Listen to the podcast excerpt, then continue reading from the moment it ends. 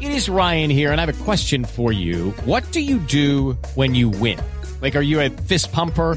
A woohooer, a hand clapper, a high fiver. I kind of like the high five, but if you want to hone in on those winning moves, check out Chumba Casino. At ChumbaCasino.com, choose from hundreds of social casino style games for your chance to redeem serious cash prizes. There are new game releases weekly, plus free daily bonuses. So don't wait. Start having the most fun ever at ChumbaCasino.com. No purchase necessary. VGW. Void were prohibited by law. See terms and conditions. 18 plus. With Lucky Land slots, you can get lucky just about anywhere. Dearly beloved, we are gathered here today to. Has anyone seen the bride and groom? Sorry, sorry, we're here. We were getting lucky in the limo and we lost track of time. No, Lucky Land Casino, with cash prizes that add up quicker than a guest registry. In that case, I pronounce you lucky. Play for free at LuckyLandSlots.com. Daily bonuses are waiting. No purchase necessary. Void where prohibited by law. 18 plus. Terms and conditions apply. See website for details. Okay, round two. Name something that's not boring. A laundry? Ooh, a book club. Computer solitaire, huh? Ah, oh, sorry. We were looking for Chumba Casino. That's right. ChumbaCasino.com has over 100 casino style games. Join today and play for free for your chance to redeem some serious prizes. ChumbaCasino.com. No purchase necessary. Void were prohibited by law. 18 plus. Terms and conditions apply. See website for details. It's the bluest room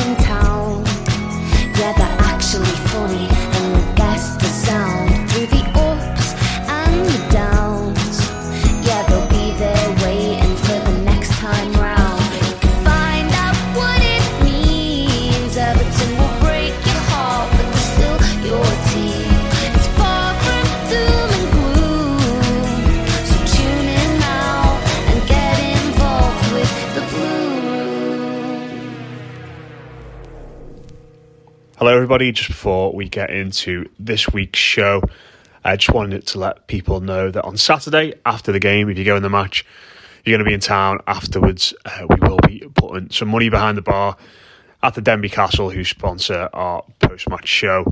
So, those of you who listen to the podcast, just sort of a thank you. If you want to come down and have a drink with us after the Leicester game, uh, the towel will be open from 8 o'clock. Uh, it is a finite amount, um, so it'll be done on a first come serve basis. We ask people just to get one drink with it. Um, and it'd be great to meet a few people who listen to the show. If you want to come down as much as possible and just want to say thanks to everybody before Christmas and before we break for the World Cup. So that's in the Denbigh Castle.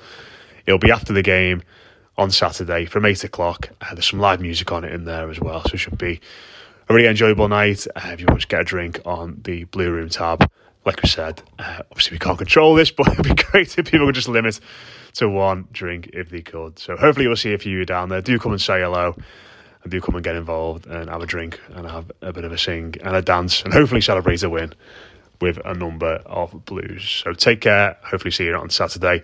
There's the rest of your podcast. It is the Blue Room. It is your weekly show. And we are getting close to the mid season break, the first ever mid season break for a World Cup. Uh, and Everton uh, ticking along all right, you could probably say, after a nil-nil draw at Fulham at the weekend. They've got Leicester at home at Goodison Park on Saturday under the lights, half five kickoff, the last Goodison game before Christmas and before we all break, as I said. Uh, joining me to speak about that and a few other different things today, Mick Greeno. Mick, how are you, mate? Yeah, yeah, not too bad. Probably just a bit like how you just described everything, just just ticking along. Just not too bad. But fully, yeah, fully, fully into the winter grind. Uh, Yeah. Uh, Adam Sutton, how are you, mate? Same as Mick, really, just ticking along. Not a fan of these dark afternoons. I'm going to go for actually. I think one o'clock today. I thought this is depressing, isn't it? But yeah, ticking along. I do, I do enjoy the Christmas period, but the run up, um, it needs to either hurry up or just stay warm, and it's doing neither at the moment. So That's the thing. People always get that excited about the clocks going back because you get an extra hour, and then you realise straight away the following week's like, all right, it's dark at three o'clock now, which is which is horrible. But uh, and any, anyway, we've got Jake Mills back on the show as well. Uh, Jake, how are you doing, mate? Uh, it's, it's good to see you still sort of you know going strong and supporting the Blues after what happened towards the end of last season. And do you know what? Like I, I haven't heard from you for ages, and things because things started being a bit better. Um, but I, I'm glad that now Sam Allardyce has popped up again. You've asked me to come back on, so thanks I, for that. I just thought, you know, if, if there's a man I know who's going to have a lot of things to say about a nil-nil draw, uh, it's going to be Jake Mill. So I felt like the time was right to, to reintroduce you back into the into the fold. It's good to be back. Thank you. And how are you, Matt? Are you all right? Yeah, I'm fine. Like I say, I'm just I'm just cold now. I feel like I'm, I feel all of me me 33 years and getting chilled to the bone at this time of year. So I don't know how I'm going to cope on Saturday. You know, I might, I might go like full Everton down, have like a Bovril at half time. You know, hand warmers, long johns, all sorts of Goodison Park. But but no, we'll see, maybe. But yeah, you mentioned you mentioned him there, didn't you, Sam Allardyce? Um, he has joined Rafael Benitez this week.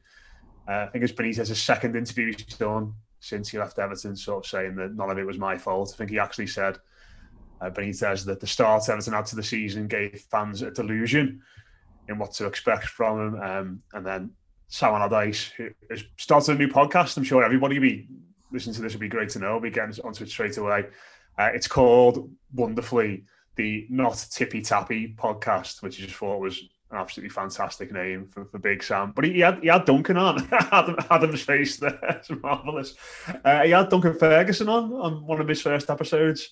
And um, unsurprisingly, probably because it was Sam Allardyce's podcast, Duncan gave him a glowing recommendation, said he should not have been sacked. Uh, all the players liked him, etc., etc. And yeah, I, have been thinking about this one today, Jay, because I've sort of you know shared it and seen a lot of people talking about it, and you know I described it on Twitter as the most joyless time I've ever had as an Evertonian going the game when Sam Allardyce was our manager, and, and someone said even worse than Rafael Benitez, and I, I, think I still I still think yeah, and I can't quite put my finger on why, but, but thinking back to, to those few months, it, it did feel horrible. Or was that was that just me? No, I think I think there was a, a complete nothingness during that time. I think you know we look at we look at Benitez and you look back, uh, you know in in hindsight, and I think history will will tell us that that was a absolutely horrific appointment, and, and it was it was doomed uh, since day one. But there were there were some good performances at the beginning of that season. Um, I think we were, you know, we we kind of did give uh, Benitez that chance. We there was times that we kind of yeah, half, half decent performances, goals. You know, sometimes I'm saying it was the most enjoyable of football that we ever watched. Certainly wasn't by the end of it, but at that beginning there was there was something there. And the thing I remember talking about it, and everyone um, who wasn't Evertonian who would ask you, you'd say, well, you know what? To be fair to him, he's, he's doing the job. There was never any of that with with Allardyce. It was just, I think coming with Allardyce as well, um, I think we were coming down from we bought into you know previous managers. Like we always thought this one's going to be it this one's going to be it this one's going to be it and we were coming down from that. The thing that that always got me with Allardyce was that I never ever ever felt that we needed to resort to Sam Allardyce. And I don't know if you remember, but Sam Allardyce, Sam Allardyce absolutely played Everton. He played Everton like you would not believe in putting himself up for it and then taking himself out of it. And he caused a panic. He caused a panic where we thought, oh my God, we can't even get Sam, Sam Allardyce. How bad must we be? So then going back into Sam Allardyce, who will have I, th- I know we all like we, we rejoiced when he said, "Oh, I'm not interested." We thought, "Thank God!" And then to go back in for him, it just felt like absolute desperation when actually we weren't it wasn't it wasn't desperate times it really wasn't and the football that we played you know took people talk about Sam Allardyce style and stuff it was just the most miserable nothingness. And it just felt numb as an Evertonian to to sit through that. So yeah I, I, Benitez was bad and we've had some bad times with other managers but in my book um, that was that was just a, a very numb uh, period of time when we had Sam Allardyce. And I actually until um, he done that podcast I'd actually forgot that he was manager because I tried to drive it out of my memory. Yeah. I mean it's it's mad isn't it Adam? Because that season we finished eighth and then in, under Marco Silva the very next season we finished eighth. And, and listen you know there were there were low points in that campaign as well but you think back to that one there's so many more moments to stand out. You know the United 4-0 beating Arsenal beating Chelsea at Goodison Park. There are a few other good performances away from home along the way that, that campaign. And So it just goes to show, doesn't it, that the numbers and the finishing positions don't necessarily mean everything because you look at that season when we finished eighth and the following one, and you know they're completely contrasting, aren't they? Yeah, I think if if we can do anything as Evertonians, it's at least go the game and have some form of enjoyment, really. And I think Martinez, as, as much as anyone, was probably the perfect example of we might win 5 4 one week and then get beat 3 2 the next week, but at least we're showing some signs of excitement and playing in a way that Everton fans are, are getting up off the seat for. And with Sam Allardyce, it, it really, it really was just drab, wasn't it? And we became, as a kid say now, a meme which is genuinely what Everton were for a period of time. If Sam Allardyce has managed your team, you're a meme, really, aren't you? Because he is the epitome of just Brexit, rubbish, low block football, and Everton were that. And looking around at some of those players in that team as well, it, it, you can say how far we've come. It just is, again, just goes to show that if you have an inconsistency in terms of tactics, in terms of direction, in terms of management, in terms of coaching, then you might finish in the same position a couple of years, but then you're very quickly going to find yourself at a loose end. And I think you can. I, always go back to, to Koeman as as the real first domino in what happened last season, actually. And I think the likes of Sam Allardyce and Marco uh, Marco Silva were probably maybe heavier and lighter dominoes in that, but literally, but at a point, it gets to a team which has got probably 90% of those players that have had different managers and, and how you're going to be able to build a squad and build some form of ethos with with those players really. So yeah, I, am the same as Jake really. I totally forgot that he existed. Never mind managed Everton, and I won't be listening to the not tippy tappy podcast if I can help it.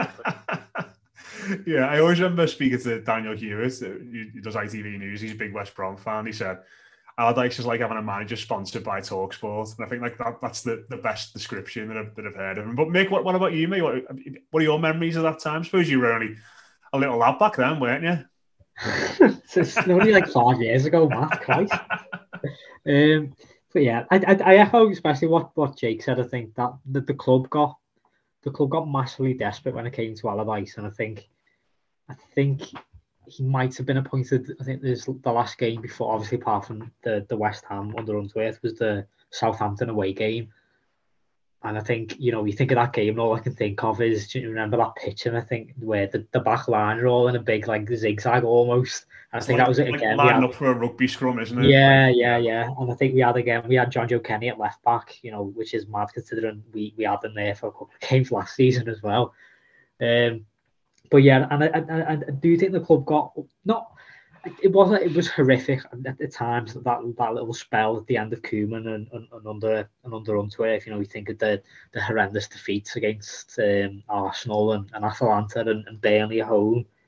Um, but at the same time, I think it, it, it, it was a period a bit like now in the season where literally one result kind of can can almost change the complete picture and and it always gets me when Allardyce says that you know he come he came in and Everton were you know were 17th, 18th in, in, in the Premier League, and and I think bear in mind I, I, I think I don't think we were that bad, but I think we might have been about 16th.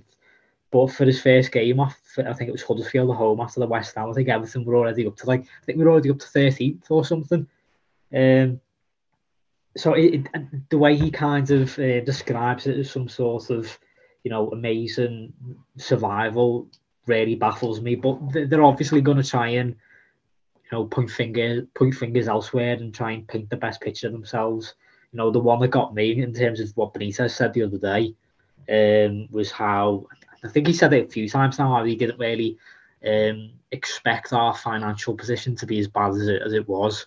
Um, which which kind of baffles me a little bit because you think you'd probably have those conversations before you know signing a contract, especially for someone who I remember when um, he first joins um, over the pre-season, there was a lot of talk about you know doing an audit of, of the squad and then and the football club, and obviously that a lot of a lot of people left in multiple departments because of that. You think he probably it, done... Apparently, he did an amazing PowerPoint presentation, didn't he? That was those yeah. things that he sold the owners on. Yeah, but you think he probably would have done a bit of you know due diligence himself before actually taking the job. Um, but yeah, and, and, and the two bit of you know the two probably stains on, on the football club in terms of the recent history, and um, hopefully we don't have to go back to those those dark days anytime soon. I think with Allardyce, he's one of those managers where you'd almost want to be able to like laugh at him with like your mates or like on social media, and like almost actually like him in a way because he is just like almost an enigma in the fact that he's so embarrassing and almost so like hateable that he's actually quite funny in a way with his demeanor. But then you actually remember that he was our manager and you can't get involved in any of those jokes really because we actually were a laughing stock as part of Sam Allardyce's tenure. So I kind of, in a way, want to be able to almost let him, like, let myself find him funny, but I, I really, really can't. In the same way, I kind of wanted to let myself give Rafa Benitez a chance, but then but looking back now, I think, why did we ever even do that? So, uh, yeah, as Mick says, hopefully we'll never have to go back to those dark days and stains on the club. I, I think for what it's worth, though, I think I do think Duncan Ferguson did get on with him, and I've I've seen like a, a couple of things afterwards when he said, actually, you know, I did learn quite a lot from Sam Allardyce. Uh, so it's not taking anything away from that and, and any friendships and professional um, you know, admiration or, or whatever he might have for him. But I don't for one second believe Duncan Ferguson thinks that he shouldn't have got sacked. I don't for one second believe that he thought that was not the right decision because it absolutely was. Absolutely was.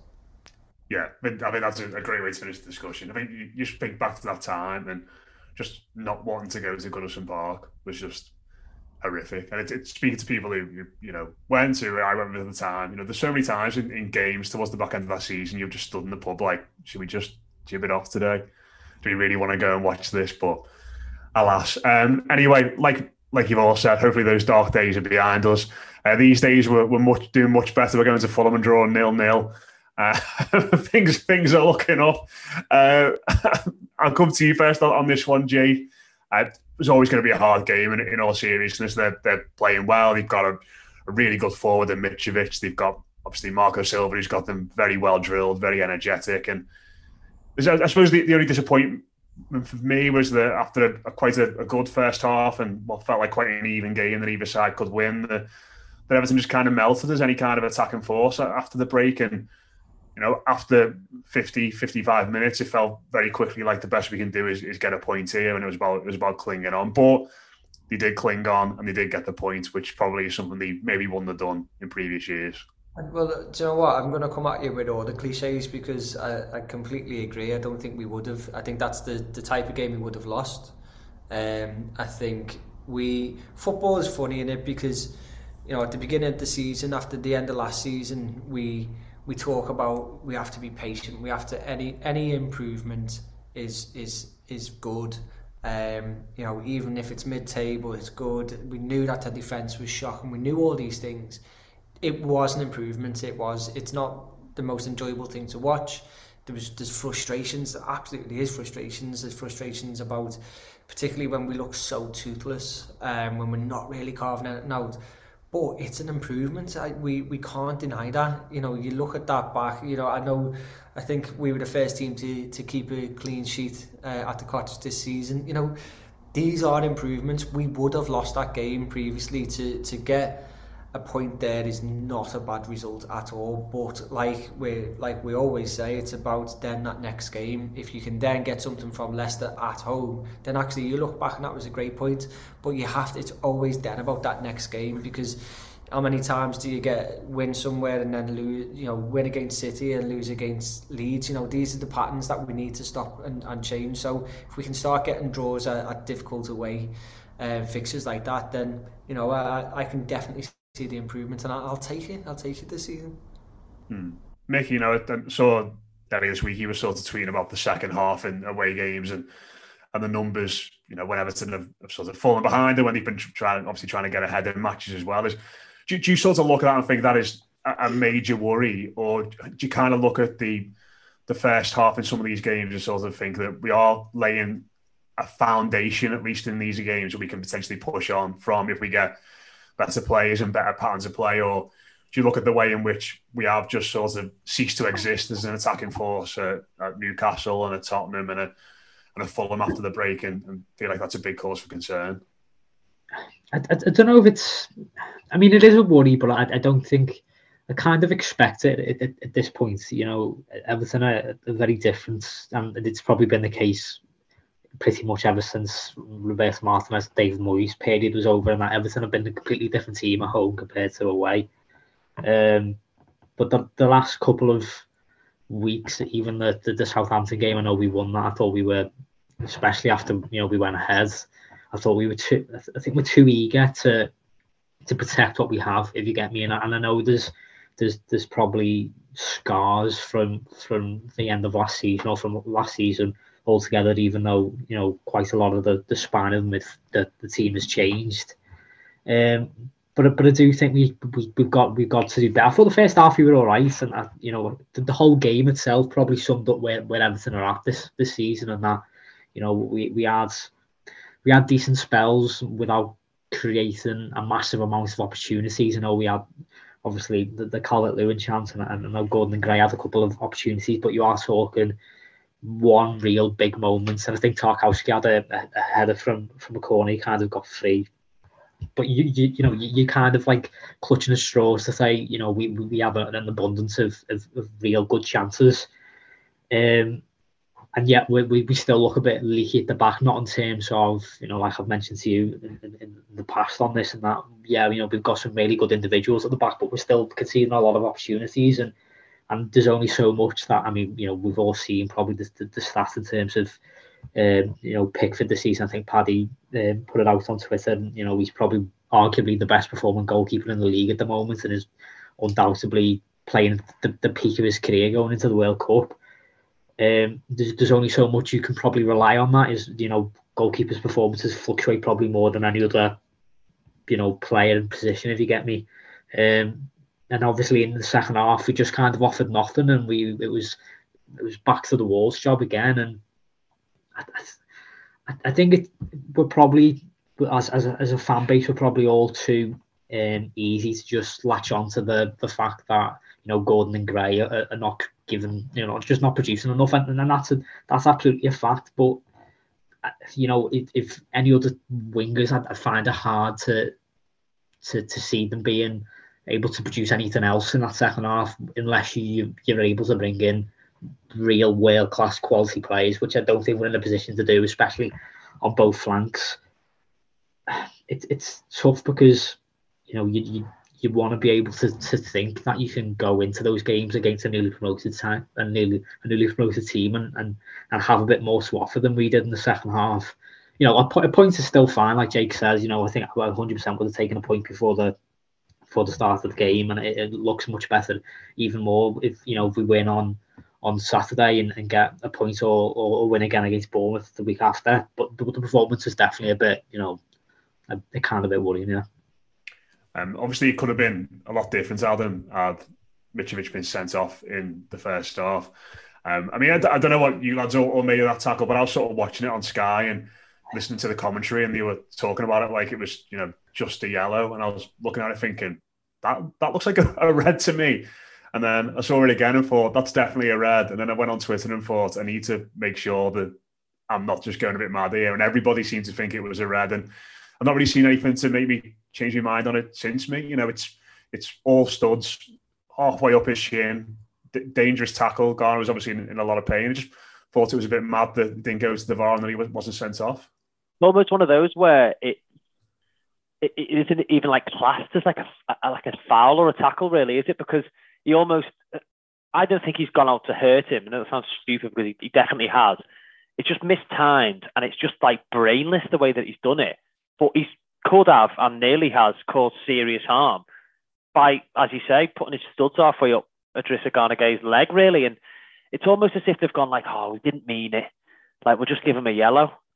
And a matter of fact, like how many times would that happen over the course of a season where someone gets seriously injured, and if, if they go off the basis of what they've done for that tackle, then people would be getting hurt, and people wouldn't be getting sent off. And I think there's been a couple of times, you know, where I think back to like the Harvey Elliott one last season, where it, it's almost an accident, and, and I get it, it's an accident.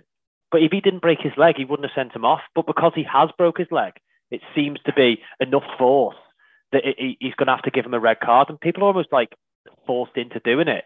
But what, what's the difference really? If he didn't break his leg, so it's not a, a red card. It's just it's absolutely baffling, really. And yeah, I think if he goes off and and, and Everton are freed up in in that respect, it could be a totally different game. But just going back to talking about us as, as an attacking threat, it, it almost feels like Everton are one of the only sides that aren't making the most of this modern day fullback that, that everyone is is getting so much joy from, really. And granted, Nathan Patterson obviously offers a lot more than Seamus Coleman. And I think Vitaly Mykolenko was a lot better the weekend previous than he was against Fulham. And it was almost, you've got two good wingers actually in, in, in, Fulham. I think Willian was, was brilliant. And I think Kebano is a good player as well. And you've got Decordova-Reid who can come and cause issues. And it's almost a catch 22 with the wide lads and the fullbacks really is Andy Gordon isn't having anyone to bomb on past him to give him a little, little bit of freedom to go and attack someone or run at someone. So he's almost one on one with his defender every time he gets the ball. And likewise with Demarai Gray, he's brilliant Demarai Gray when he can come inside, shuffle, like, shuffle inside and create something, or he can go down the line and almost let someone bomb past him to get that yard. And, and it's almost that they're not complementing each other at the moment, where you've got uh, two very defensive fullbacks and almost two very one-dimensional wingers, really and you're not allowing them a little bit more freedom. And yeah, I think Nathan Patterson hopefully coming back will not just free up our, our forward options, but it'll probably free up Vitaly Mykolenko as well as well actually because I feel like the whole back line's compensating for Seamus Coleman. If he goes forward, then we, we almost look where have you gone, Seamus? So therefore, neither of them are going forward. So hopefully, a bit more balance in terms of Patterson coming back. I do like Mykolenko. I think he's been brilliant past few games. Defensively against Fulham, he was faultless. But I almost think that this modern day way of playing with your left back and right back bombing on, creating chances, also gives you wingers a little bit more freedom in terms of doing what they're good at. Yeah, just just on the, the wingers, Jay, before we move on to speak about some of the, the goal performances at the back, it's I mean that's an, an interesting point from Adam because you you sort of look at Gray and Gordon and you think about their best moments in an Everton shirt and best moments as players. It's it's not really linking up with a fullback. And you know, the obvious example you go to, the best we've had in recent years, and it's been Steven Pienaar, wasn't it? Who was effectively a number 10 who played out wide and he'd bring other people into play. It sort of feels like the two wingers and the two fullbacks are sort of just playing on their own. They're not sort of in sync with, with anyone. They're not like doing any kind of combinations. It's like Gray gets the ball and he's very tunnel vision. Gordon does the same. There's not really much chemistry between those four lads at all, is there?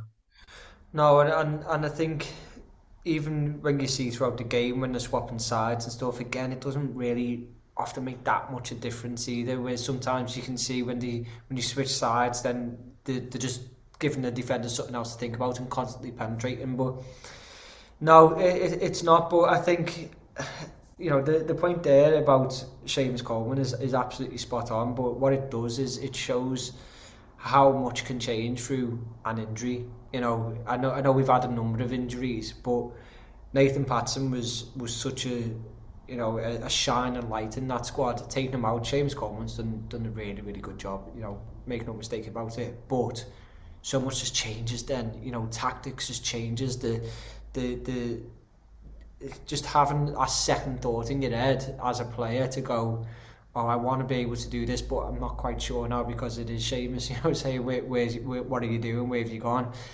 It just puts that little bit of doubt in somebody's mind where you can't necessarily have that creativity and that flow that we did have. Um, as I said, Seamus, Seamus done a, a great job, but I think Seamus is always going to be that player now, um, where I, I would expect to see Patson probably in against Leicester, um, and Seamus will be there, ready, ready to do a job, and he can do a job. Um, but that's probably where he's going to go, just so we can get back to what we were doing. Yeah, and Mick, you mentioned Jordan Pickford uh, a little bit earlier there. I mean, it's just kind of what we come to expect from him now, isn't it? You know, it's. I think what's what's been interesting is that he made quite a big mistake against Tottenham a few weeks ago, and you know, go back a, a couple of years, and whenever Jordan dropped the clanger, it was a, a big discussion point for for every Evertonian, wasn't it? And it, you know, it'd be all we'd speak about on a lot of these shows. It'd be all what was in the sort of you know the, the press and that kind of thing. But it just feels now as though we've got so much credit in the bank that he just sort of can brush it under the carpet himself and move on from it. We as fans do it, and listen, it's, it's not it's not you know unwarranted that we've got this faith in now because he keeps producing performances like this, and it's sort of one of them where you go, yeah, that is kind of the level we come to expect from him now. Yeah, I, I remember thinking after that um, mistake against Spurs um, that you know obviously been in such inspired form at, at, up until then, probably since really you know March February time. Um, and I was kind of thinking, you know, if something's going to maybe derail it, maybe you know, maybe maybe a mistake like that is going to be it. But you know, you, you wouldn't maybe a couple of years ago, maybe something like that. You know, obviously, I always think back to the the obviously the Derby thing in um, the Derby thing. But I mean, you know, you know what I'm on about. Um, and, uh, a few, to be fair, a couple, of a couple, yeah.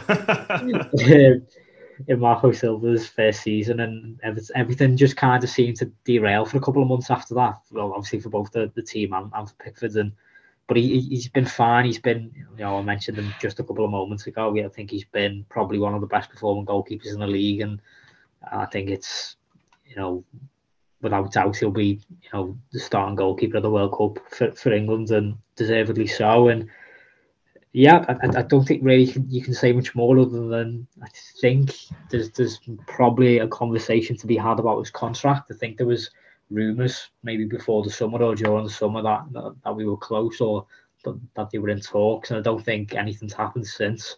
I have a feeling he might be 12 months in the summer. Um, so yeah, hopefully that can get sorted sooner rather than later.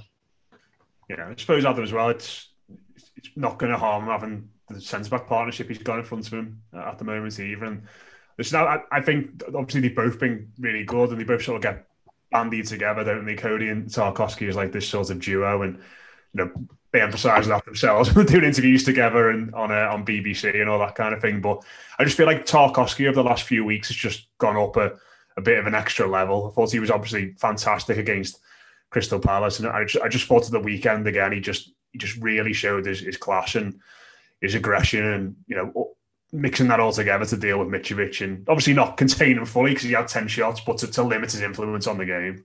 Yeah, he's been absolutely fantastic and he is the Dars dream and he really, it just does everything you want him to in, in a way of, he's a defender first and foremost, which is what Everton have been crying out for. But I think what we've seen and what I was, was most surprised by with James Tarkowski is his ability to be so calm on the ball and he's not just a, a go and head it Burnley centre half type of player. He's actually someone who can, as you say, make a defence feel calm, make your goalkeeper feel calm, get the ball.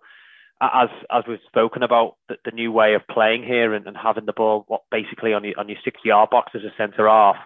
And and there's yeah, he can mix it really, can't he, James Tarkowski. You can have your Alexander Mitrovic's and keep a clean sheet against Fulham for the first time in the season, but you can also have good performances where you, are going forward and you're starting to play out from the back, really. But I, I, I just wanted that header to go in, and I think he should score. Actually, I think it's sense of the goal. He's, he's he's free. I don't even think he has to jump really, and almost comes at him a little bit quickly. He has it down. He does everything right, but you just wanted to put him in the corner. And yeah, listen, we're waxing lyrical about him. So he's got probably a little bit less credit in the bank than Jordan Pickford, but he's definitely starting to build that up because him and him and Conor Coady look absolutely solid. I think we said it. I think I've mentioned it on a podcast a while ago. Vitaly Mykolenko coming into the Premier League. There's a war going on in your country. You don't speak a word of English. The team haven't won in about 10 games, and you look over and Michael Keane's actually more scared than you. Whereas James Tarkowski is doing quite the opposite for the likes of Mykolenko, for the likes of Onana, for the likes of people coming into the side and, and starting to build, build a real foundation as the dads, I think they're known as. So, yeah, long may it continue. I think he's been, as you say, head and shoulders above most, but not far behind is Conor Coady and not far behind is Jordan Pickford. And if you've got a, a trio like that, you're not going to go far wrong. I think they, they thrive off each other as well, though, don't they? I think you know that that's what good players do and a good pairing do is that they challenge each other they'll they'll thrive off each other they give each other confidence they feel like they can they can do more because they, they know that the mate's got the back uh, I think Conor Coady scoring a couple of goals probably is, is making Tarkowski think I want to get a couple more goals. I think Conor Coady getting the, the captain's armband is probably thinking actually I want to be the captain. So I think not in a not in a competitive way that is rivalry, but in a in a really healthy, competitive way. I think they just thrive off each other. And in all honesty, I think England could do a lot worse than taking them two at, at, the back. But I don't know if I necessarily want them to. what I think is massive with Everton's recruitment this summer period, and I know we were screaming out for just some form of solidarity, whether it's a, a players being a, a, solid at the back player or someone just being able to come and gel a squad together. I think the way that, that Conor Coady and, and James Tarkowski have almost not had to change the external factors of their career to come and play for Everton. Coady talks about it all the time that he's known and grown up around the club and his family are Evertonians or he's lived round the corner. James Tarkowski, not much further really, lived, obviously played for Burnley for a number of years. So it's, it's almost like the perfect match really in terms of everything outside of football has stayed the same almost. And you've got that foundation of being able to say, I can just concentrate on my game here. And I think that goes a long, long way actually. Probably go as far as Idrissa Gueye actually, coming back to somewhere he's familiar with, somewhere that he knows he's loved and knows that he almost gets the city. Um, but at the same time, it, it, makes a huge difference. And I don't think, hopefully, I don't think that's by any mistake that Kevin Thelwell has looked at them to and thought they're not going to cost me much. They've been around the block. They know exactly how to play in this league. And actually, they're probably less than 10, 15 miles away from the stadium. I think, I think that's that's a great point. And, you know, like I said earlier, do sort of get lumped together, but I mean, they are quite different in styles as well. You know, Tarkowski is very much that aggressive, go and win headers, throw himself in front of everything. And, and while there's obviously a bit of that with Coady, I don't think he's quite as mobile. He's more of a, a, reader of the game and gets himself in the right position at, at, the right time. So I think they complement themselves well in that point of view. And the other thing as well, and, and touch wood, and feel free if, if this happens, everyone come and give me stick. But centre backs not getting injured, just so important to be able to build a foundation on. And knowing that you've got Mixlaf in there, he knows what's coming at the weekend. Uh, um, but it's just so good not to have to to re- listen. I think everyone loves Yerry Mina when he's fit. It thinks he's a great player, but you know having him back in the team for two games and then out for the next five, and then bringing Godfrey in and he's out for a while. You know, it's it's hard to form any kind of foundations, isn't it? When you've got two lads that you know, listen, they might be limited in some aspects of the game, but if you know they're going to play pretty much every week, they're going to build up chemistry with each other and the rest of the team. It's a great starting point. Um, just just quickly, lads, on to, to Leicester at the weekend, Mick. Um, just a bit of a weird team and never really know quite what to expect when they, they come to Goodison. They always feel like tight games. Obviously, we got that very dramatic equaliser against them in the 94th minute last year um, through Richarlison, um, one of his many deflected goals, I think, towards the end of, of the campaign. They, have been a bit ropey to start the, the season, but look like they're getting a, a bit of the, the, groove back again. Um, but I, have watched them a few times. I think they're completely settled yes. I think they are pretty poor at the back. They made a few changes there. They've obviously got a new goalkeeper in as well. And it feels like, it, again, if we go and approach it the same way as Palace, play the same way as we did against Palace, then we can definitely turn them over. Yeah, I, I think they well Rodgers was pretty much on the on the verge of the sack a, a, couple of weeks ago, but I think they've they've they've settled without you know being spectacular is probably the best way to put it. You know, they were all right against City, but they got beaten. I think other than that, I think they've been unbeaten really in the last couple of games. Uh, before then, um, I think I think they beat Wolves four 0 and they had like four shots or something like that, something ridiculous. Um, you know, I'd love that type of efficiency at the weekend, but I, I just haven't looked before it came on. I think that, that, that game against Wolves, that was they're the only points they they picked up away from home this season. So, whilst they have picked up a bit of form, it, it's predominantly been at home in terms of um, beating Leeds and, and Forest, and, and they got a point against Palace as well. So I think on paper, and and, and I know Leicester probably on paper a better team than, than us. I think with us being the home team, you, would have to you'd have to favour us, and you, you'd probably go in expecting a victory. To be honest, you know we mentioned before, and, and I think it was Jake who said it as well in terms of the viewing the, the point of Fulham as a good point of you can then go in and pick up three points against at home against Leicester the, the following week. And, and I think that will be that's got to be the, the only way to look at it really. Um, you know I think they've obviously got you know quite a lot of threats. You know I think Maddison was is, was suspended last week or the week before that and is back this weekend. Um, you know and obviously Jamie Vardy Youri Tielemans they've got you know a real abundance of quality players but Everton, like mentioned before, Everton at home and a bit different to Everton being an, an away team. So I think, yeah, I think you've got to expect not you're not ex- got to expect Everton to win because you can't, considering especially the position that the team is in, expect Everton to win any game. But I think you've got to expect a, a much more complete performance and. And I think if you were favouring anyone to, to win the game, it would be us as the home team. And, and hopefully we can get four, maybe six points from, from the next few games. I think we, we've, we've ended the, the, the first stint of the season really strongly. It come across to me, Leicester as you can get at them. That they're almost fragile in a way that when they're at home, I don't know where I've got this from, but they almost seem to play every home game that they win at three o'clock on a Saturday, and, and that's it.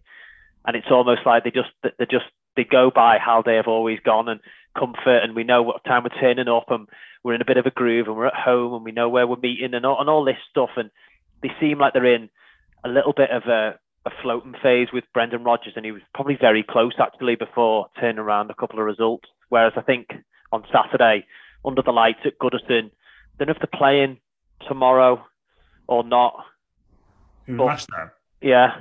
No, they're not in Europe this season? All oh, right, okay. So either way, I think there's there's a there's a chance for us to almost hit them cold and, and travelling up to uh, Merseyside on the Saturday. It just it just feels like a team that if you can get at them and you can almost play on their weakness.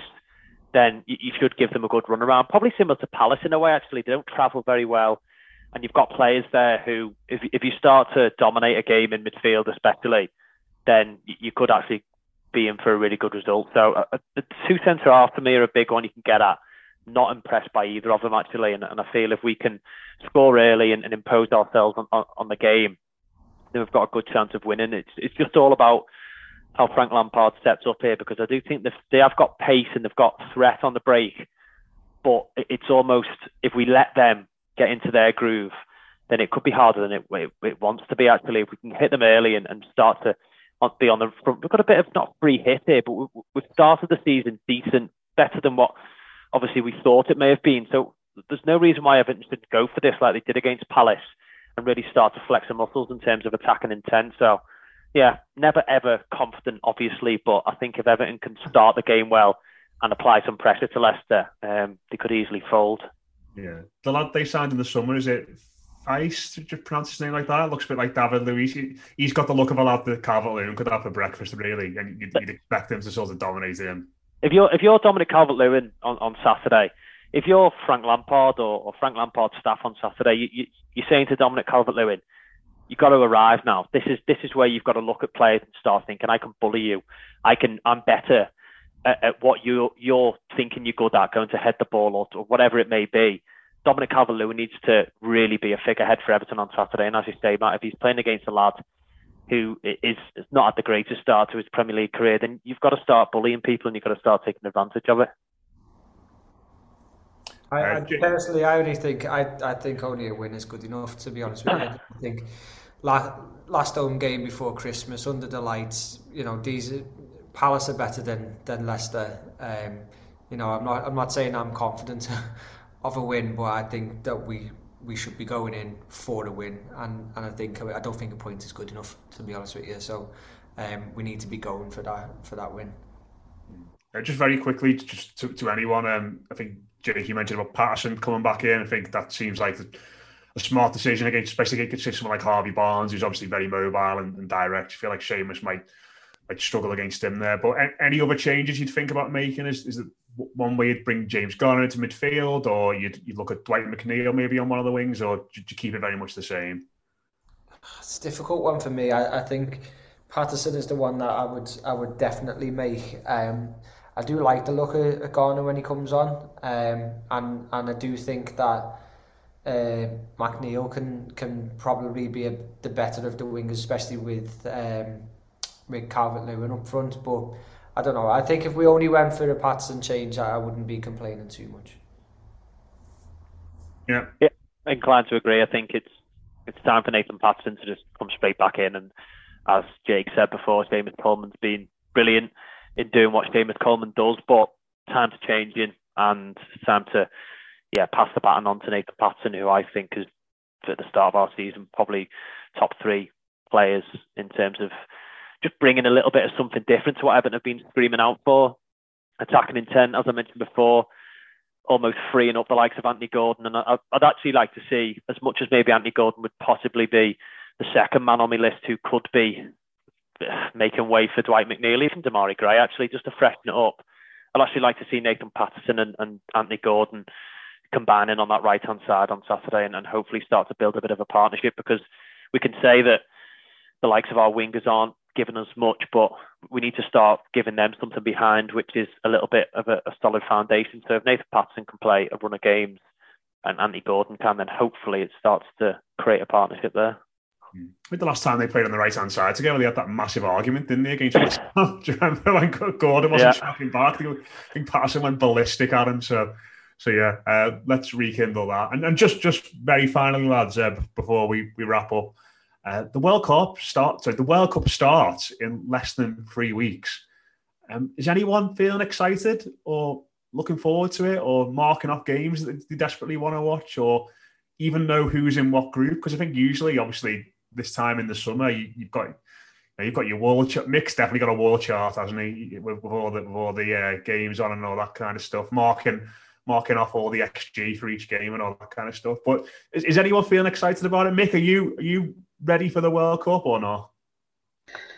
I think it'll be nice to have a break from the Premier League. To be fair, um, it's such it's such a weird one, isn't it? I, I don't really agree with the World Cup being in around November, December time. I think that the, the vast majority of people will, will agree with me there. Um, you know, I think there's a lot of reasons to to not really be in favour of, of of the upcoming World Cup. Um, but ultimately, you know, it, it, it, is what it is, and, and I think it, it will be as, as, as watched as, as it as it normally was, as it normally is. Sorry, um, every four years. Um, it's funny actually you say that um, in terms of who, what groups and what groups or what countries are in what in what group. I, I was having a look at some of them actually um, early this morning just because I was having a, a, look at a certain player and I wanted to see he was going to the World Cup. So I know what group Japan are in, but but, but that's that's it. I I genuinely couldn't tell you like many teams that are actually going to. If you said to me that like Germany weren't going to the World Cup, I, I believe it really. The only thing I'm excited about for the World Cup is it's at that stage where probably two things. When I'm working, I'll watch Switzerland against Costa Rica at two o'clock on like a Tuesday afternoon, and I think this is amazing. And then it's almost like over the Christmas period where then you've got a day out with your missus or you're going out with the lads, and it's almost like a a part like actually we'll go out on a Saturday because then at half seven we can go to here and watch that game, and that's all I care about really, just having something to almost make an excuse for going out and having a pint and watching a bit of footy. Other than that, I couldn't care less, and and probably as Mick said, not having to be bothered about what the actual scores are. If England get knocked out, I will literally go sound. If Everton don't win a corner when it's a goal kick, I'll find myself getting pissed off for the rest of the night, and, and that is the difference between national international football and club football. So bring it on. Bit of a stress-free Christmas for once in our lives. Yeah. Uh, what about you, Jake? I think the group stages, like Adam alluded to, they're always the best, aren't they? I think there's a few days during this one where there's four games on in a day, which you know is is, is pretty marvelous. To be fair, uh, I, I like I like the World Cup. I like the the Euros. I do I do like to to see football and footballers I've never heard of before and, and just just get into it. But I, I seen something the other day that said like you know in a couple of weeks or something uh, it'll be this game. Like my God, like I know I know it's soon, but we just can't. I just can't get into my head. So yeah, I, I'm literally as you're talking there, looking at the groups because I, I didn't even know anything and.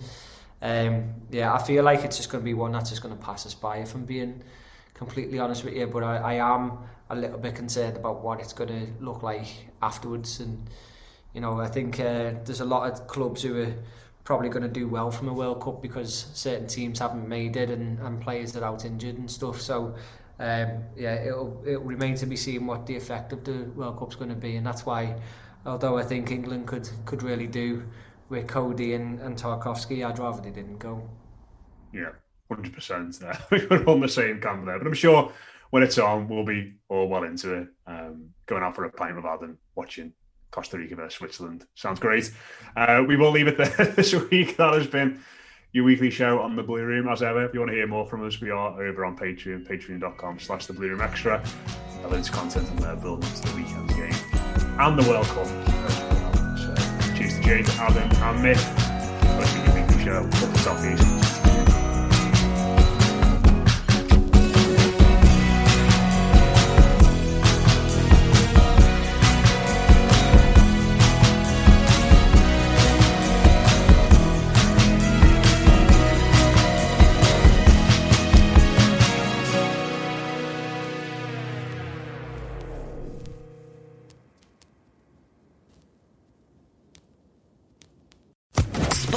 Sports Social Podcast Network. Step into the world of power, loyalty, and luck. I'm going to make him an offer he can't refuse. With family, cannolis, and spins mean everything. Now, you want to get mixed up in the family business. Introducing The Godfather at ChumbaCasino.com. Test your luck in the shadowy world of The Godfather slot. Someday, I will call upon you to do a service for me. Play The Godfather now at ChumbaCasino.com. Welcome to the family. No purchase necessary. VGW Group. Void where prohibited by law. 18 plus. Terms and conditions apply.